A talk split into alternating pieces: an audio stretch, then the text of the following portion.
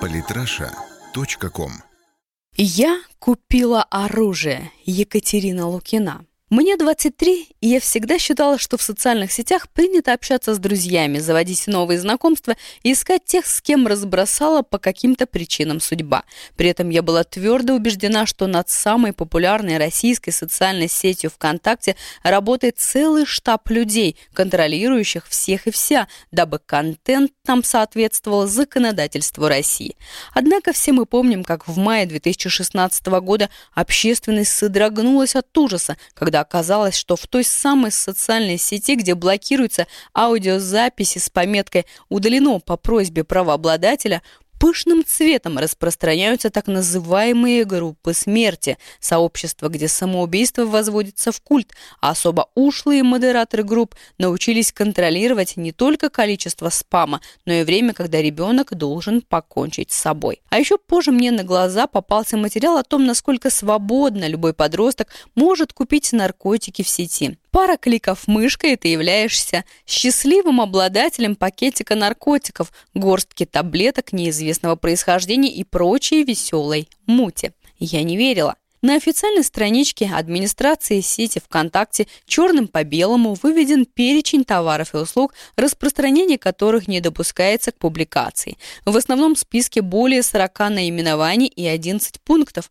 в дополнительном. Каждый из пунктов устрашает одним только названием – человеческие органы, наркотические, психотропные вещества и их заменители, а также растения и ингредиенты, используемые для их приготовления, галлюциногенные растения, грибы и производные из них продукты, секс-услуги, проституция и прочее. Что говорить об уголовной или административной ответственности, которая грозит за распространение подобной продукции?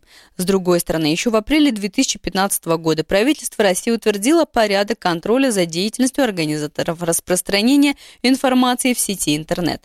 Постановление об этом восьмого апреля подписал премьер-министр России Дмитрий Медведев. Под организаторами информации подразумевались владельцы и администрация социальных сетей, ВКонтакте, Одноклассники и прочее. В конце августа две тысячи шестнадцатого года сенатор Елена Мизулина просила Следственный комитет и Роскомнадзор проверить группы в соцсети ВКонтакте на наличие детского порно, его распространение в интернете согласно статье двести сорок два точка два Уголовного кодекса Российской Федерации уголовно наказуемо. При этом депутат пояснила, что подать подобный запрос ее побудило журналистское расследование. Никаких других сведений об относительно постоянной проверке соцсетей мне, увы, найти не удалось. И тогда я решила увидеть работу популярной сети сама. Что можно купить в группах обычной социальной сети ВКонтакте буквально за неделю? Лот первый. Жрицы любви. Наиболее распространенной оказалась проституция. Найти, скажем так, спутницу на вечер особых трудов не стоит. В поисковой строке достаточно вбить слово «проститутки», и по запросу поиск выдаст сразу девять тысяч девятьсот девять открытых групп, доступных любому человеку в любое время.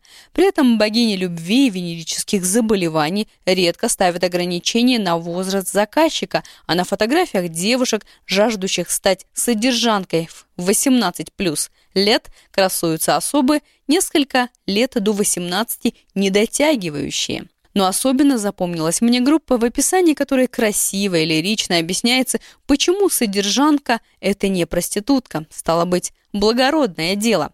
Страница с такими благородными девицами создана двенадцатого февраля две тысячи шестнадцатого года. В ней восемнадцать тысяч триста один подписчик. Из них восемьсот три – девушки в возрасте до семнадцати лет. В основном девочки из Украины, Беларуси и Казахстана. Попадаются и дивы продажной любви из удаленных уголков России. В своем описании девушки редко указывают увлечение или образование. В основном они пишут о том, что уже умеют и от чего не откажутся.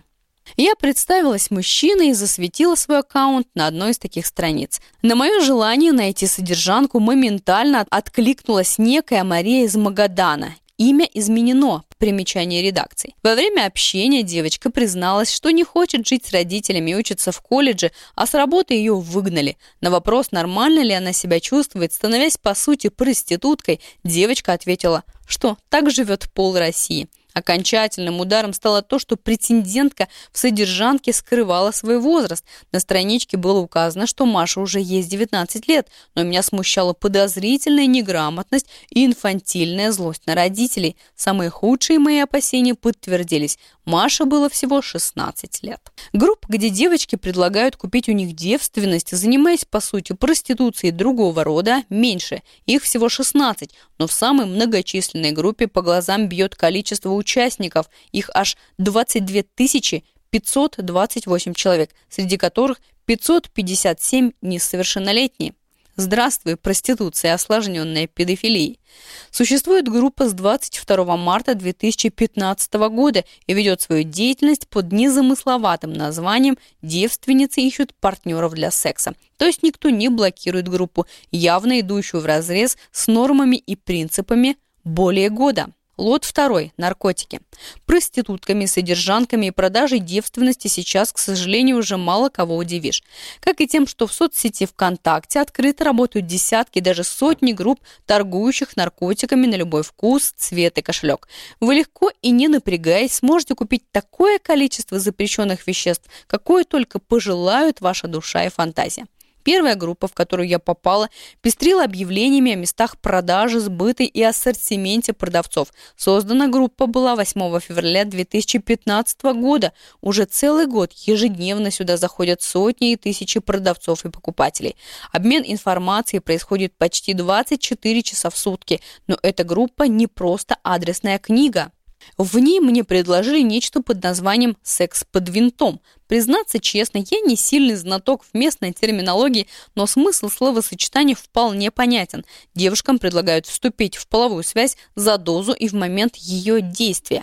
Дамочки, к слову, не теряются и предлагают свои услуги за деньги.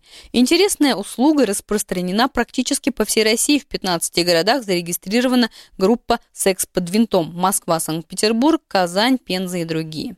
В названии, возможно, и нет запрещенных слов, однако описание каждой группы не нуждается в уточнениях. Любой школьник поймет, во что упираются главные интересы участников.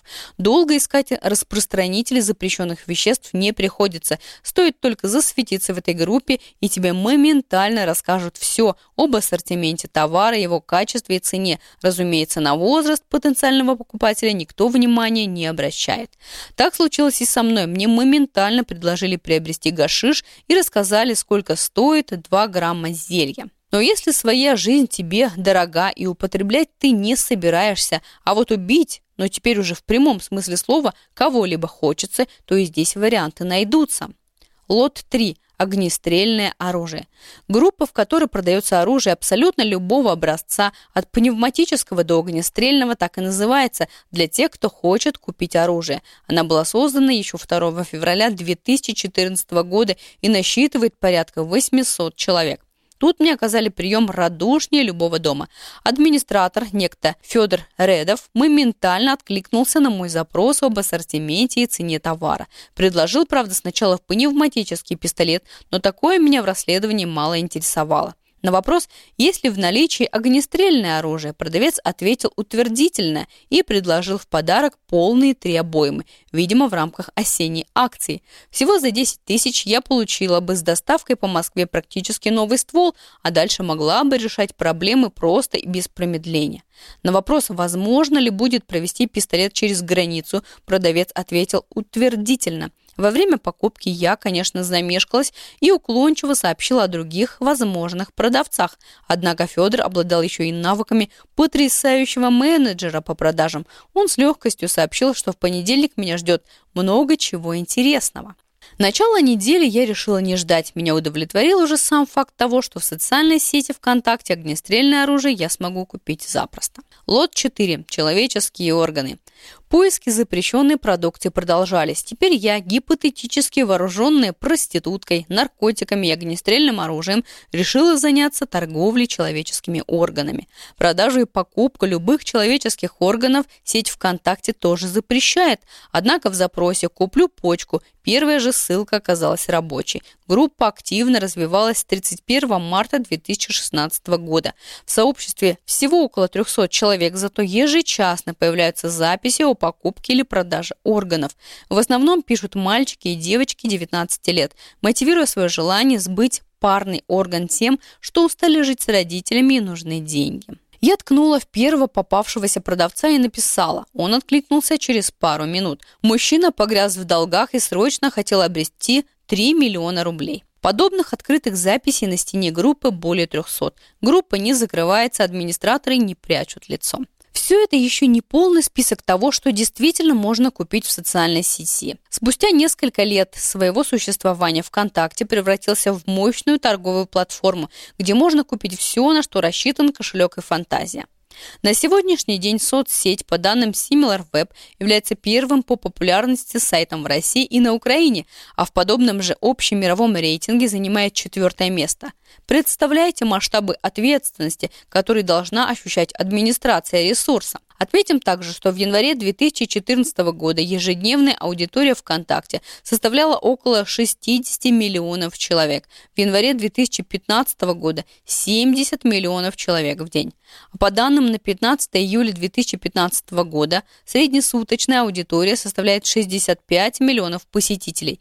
Я не берусь считать, сколько человек каждый день могут наталкиваться на группы, распространяющие проституцию, наркотики, оружие или человеческие органы, но цифра сама по себе устрашает. Но какие меры предпринимаются?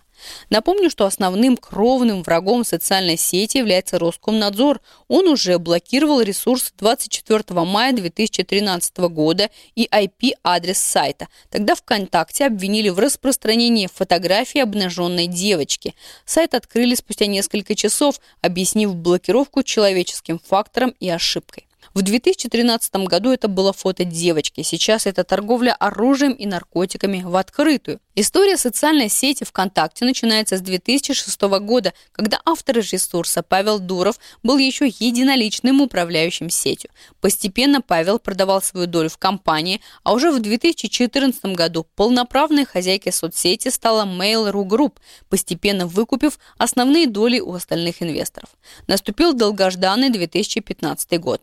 Пользователи соцсети резали салаты и чистили мандарины, но остались без ВКонтакте аж до десятого января. Произошел капитальный сбой в работе. Позднее подобная же поломка произошла еще в августе. Тогда администрация объяснила проблему в работе ресурса случайным разрывом кабеля. Интересно также, что российский ресурс в две тысячи пятнадцатом году радостно отмечал чужие праздники. двадцать третьего августа администрация ВКонтакте в честь праздника День государственного флага Украины изменила логотип сервиса на желто-голубое сердечко. Еще в две тысячи девятом году социальная сеть контролировалась государством и правоохранительными органами. То и дело появлялись новостные сводки о заключении под стражу за пропаганду преступной деятельности, за размещение в сети экстремистских материалов, а также за распространение порнографии и взлом чужих страниц. Работа велась, а наручники защелкивались. В последнее время, по нашему мнению, сообщения об арестах за те или иные преступления